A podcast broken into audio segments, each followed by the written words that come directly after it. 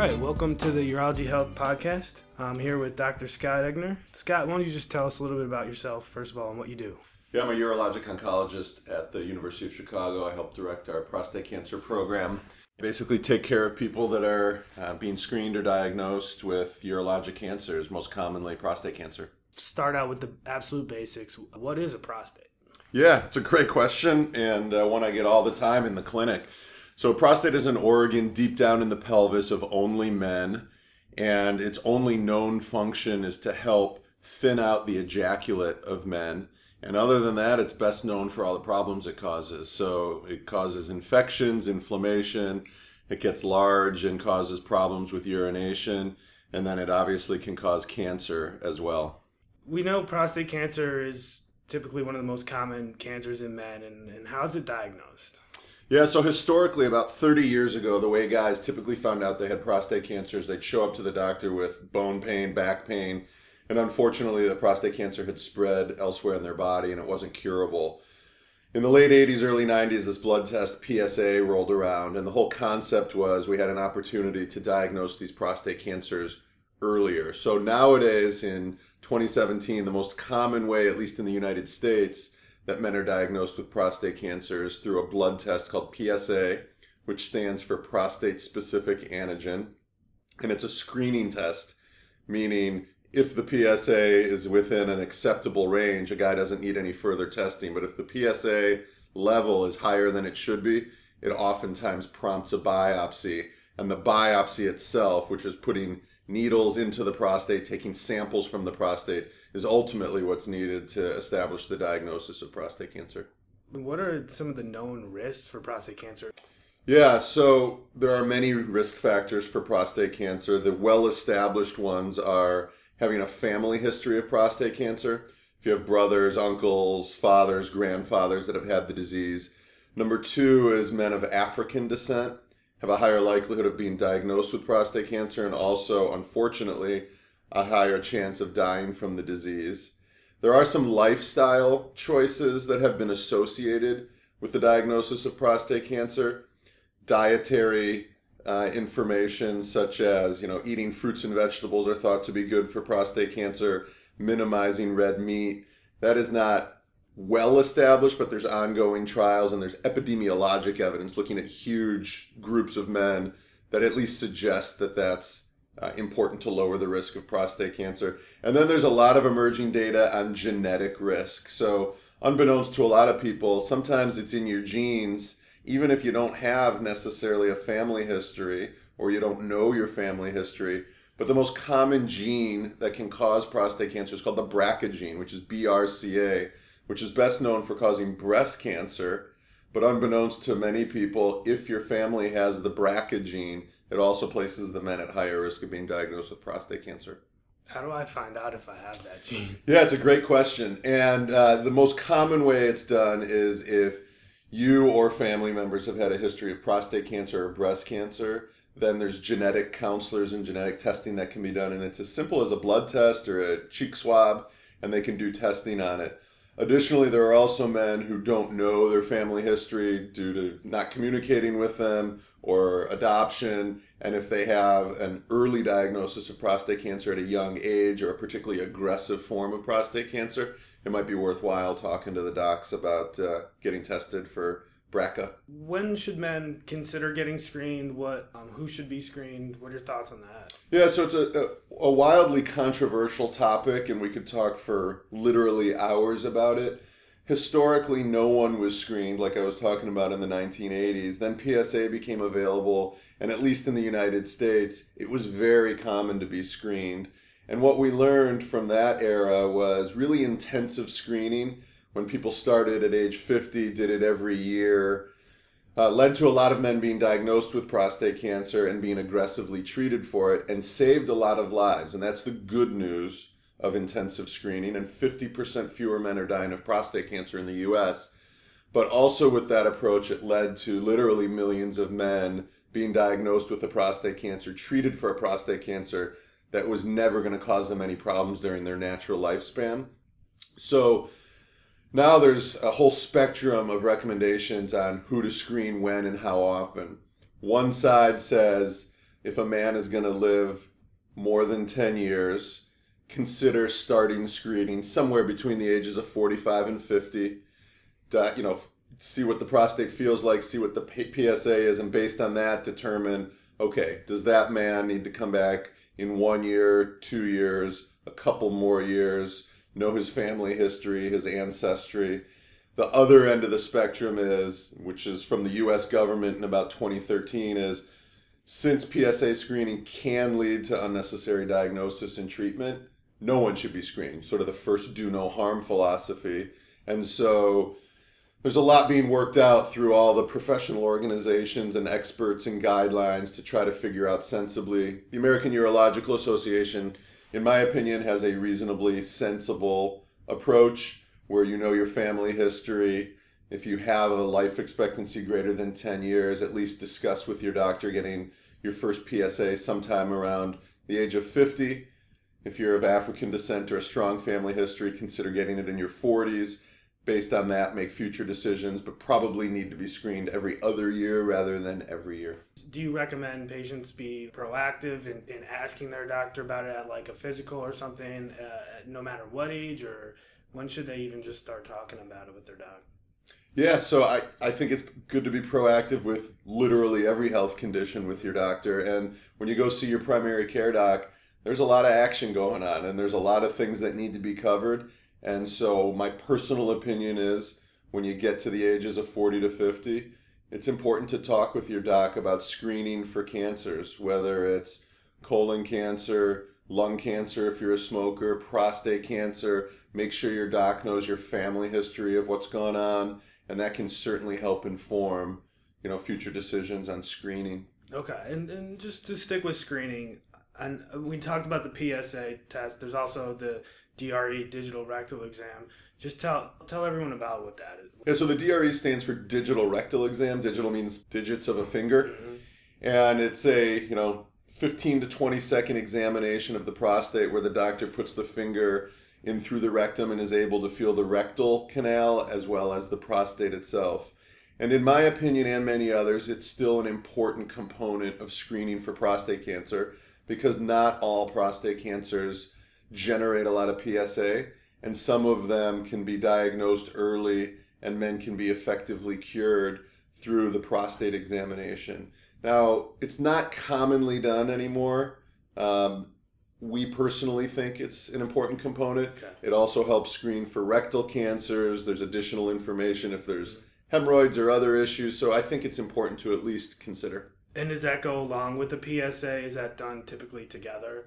Yeah, uh, we typically do it in tandem okay. at the same visit, and in combination, those give us important information. And in fact, the digital rectal examination is the easiest and quickest way to determine the size of a man's prostate, which is also an important piece of information in how to interpret their PSA, how to integrate that with some symptoms they might be having, and how to best help that man. And the, the PSA test, just just to clear it up for the listeners, it's just a, a simple blood test. Is there anything else? Yep. Okay. Uh, simple blood test usually comes back the same day. There's even some technologies where it can come back on the spot in the clinic. Um, okay. And there's you know some important pieces of information about the PSA. There's a lot of things that can impact your PSA. So the size of your prostate, whether you've had infections or inflammation, your prostate cancer risk profile goes into it. But what's really important to know is the PSA level itself can vary with time. So if you're found to have a PSA level that's higher than it should be, the first and most important thing is repeat it if your doctor or you think you might have an infection causing the PSA to be high, it's worth doing a urine sample or some other specimens to see if that might be the cause. Um, but never act just on one single newly elevated PSA. You always want to repeat these things, and I usually repeat them a month or two down the road. And if it remains high, then we have a discussion on what to do about a high PSA. But many times, it you know had bounced up and then returns back to what we would consider a normal level. Okay. And if you do have high PSA levels, what what could that mean besides prostate cancer? Yeah, so PSA comes from the prostate and it is directly correlated to the chances of having prostate cancer. But one of the limitations of the PSA test is that men with very large prostates tend to generate PSA. So if you're screening for prostate cancer and you have a large prostate, oftentimes there's some noise, you know, obscuring the signal of the PSA. Other times, infections of the prostate, you know, urinary tract infections, or something called prostatitis, which is inflammation of the prostate. The PSA can also go high if you've had a catheter or tube in your bladder recently, or you've had a recent procedure. So there's a lot of things that can cause the PSA to be high. And it's important for your doctor and you to know about all those potential alternative causes. What are some of the known symptoms of prostate cancer? Yeah, oftentimes if prostate cancer starts causing symptoms, it tends to be a larger cancer with a lower potential cure rate. So there are men where urinary symptoms can be caused by a large prostate cancer. Unfortunately, there are still men who find out about their prostate cancer because they have bone pain or other systemic symptoms from metastatic prostate cancer. Most guys who have curable prostate cancer are diagnosed through the digital rectal exam or through the PSA test. Now, the converse is also really important for men to know urinary symptoms in men, particularly as they age, are incredibly common. And most men with new urinary symptoms or even chronic urinary symptoms, it is not being caused by a prostate cancer and it can be caused by a variety of other reasons. Okay. And and how is prostate cancer graded or staged? Yeah, so when there's samples or biopsies taken from the prostate, we have a system called the Gleason scoring system and Don Gleason was a pathologist from many years ago who made the observation under the microscope that we can tell aggressiveness of prostate cancer. And the system as currently used is called the Gleason scoring system, where it typically goes from a score of 6 to 10. 6 is the least aggressive, 10 is the most aggressive. Relatively recently, there's been a movement amongst experts to try to modify that system to make it a little bit more user friendly for the patients, where the 6 to 10 system, in essence, will be converted into a Gleason grouping system that goes from 1 to 5, where 5 is the most aggressive, 1 is the least aggressive. It'll probably take some time before that transformation takes place, um, but that's the way we understand the uh, level of aggressiveness of prostate cancer. Okay. And if you just want to go into some of the more common treatment options, I know it probably depends on what you know how aggressive the cancer is, but what are some of the more common treatment options for prostate cancer? Yeah, so to give you some perspective on potential management options for men with prostate cancer, when a man comes to my office with a new diagnosis of prostate cancer, either diagnosed by us or more commonly by other physicians, and they're coming for a second opinion we set aside about 45 minutes in the clinic to thoroughly go through all the options. Now, it's incredibly important for men and their loved ones to know that many men newly diagnosed with prostate cancer can safely observe their prostate cancer because it has such a low risk of ever causing problems. And that strategy is called active surveillance. And the long term results and outcomes are superb for certain men that have a small amount of a type of prostate cancer that is unlikely to ever cause problems. It requires monitoring and it requires a long discussion, and that's important for men to know about. On the flip side, if a man has been diagnosed with a prostate cancer that might one day cause problems or is currently a threat to spreading elsewhere in the body, then what we talk about traditionally is either surgery to remove the prostate or radiation therapy to the prostate. And there are many different ways of doing that. Surgery most commonly is done through a robotic approach, which is laparoscopic. It can also be done through open surgery. And then radiation therapy, there's many different ways of radiating the prostate. There's radioactive seeds called brachytherapy, which is a one time procedure. There's also a form of radiation where there's external beams focused on the prostate over six to eight weeks, where you get a dose of radiation every day, Monday through Friday. And that's either called IMRT most commonly, or there's a, a, a type called proton therapy. Okay. And after these treatments, go into a little bit about what men can expect with life after prostate cancer. Yeah. So it's incredibly important if you're consider if you have a new diagnosis of prostate cancer to meet with someone who has expertise in prostate cancer and have a really meaningful, thorough discussion on what management options are available. I always tell guys that the first fork in the road in the decision making process is is this a cancer that would benefit from being treated or can it be safely monitored? And if treatment is recommended, the outcomes and the expectations really depend on the quality and skill of either the surgeon or the radiation doctor. And every man's situation is unique. And the things that go into that that counseling session and informing the man really depend on the age of the patient, their current quality of life from a urinary standpoint, an erection standpoint, what we know about their cancer, what type of treatments they're considering, who's going to be administering the treatments the short summary is with a skilled surgeon, most men who undergo surgery ultimately have return of normal urinary control and normal erections. However, based on a guy's age, health, what is known about their cancer, sometimes the estimated likelihood of return of normal function is altered based on that information. And quite frankly, for some men, Erections are a very high priority going into surgery, and for other men, it's a very low, a relatively low priority. And this is all important information to appropriately counsel a guy. And do you ever get asked about fertility for men after treatment? What what kind of advice would you have for a man trying to still have children? Yeah, it's a great question. So, uh, the average age of a man being diagnosed with prostate cancer in the U.S. is in the upper 60s and guys who are diagnosed with prostate cancer that ultimately have surgery, the average age is in the low 60s. Now, most, the overwhelming majority of men at that age are done fathering children, but we do have men.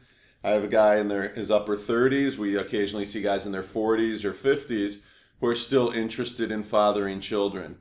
If a man proceeds with treatment with surgery or radiation therapy, his natural ability to father children will be gone. However, if fathering children is important to him and his partner at that time, there are ways of banking sperm, preserving it so that it can be used in the future so that his natural sperm can father a child.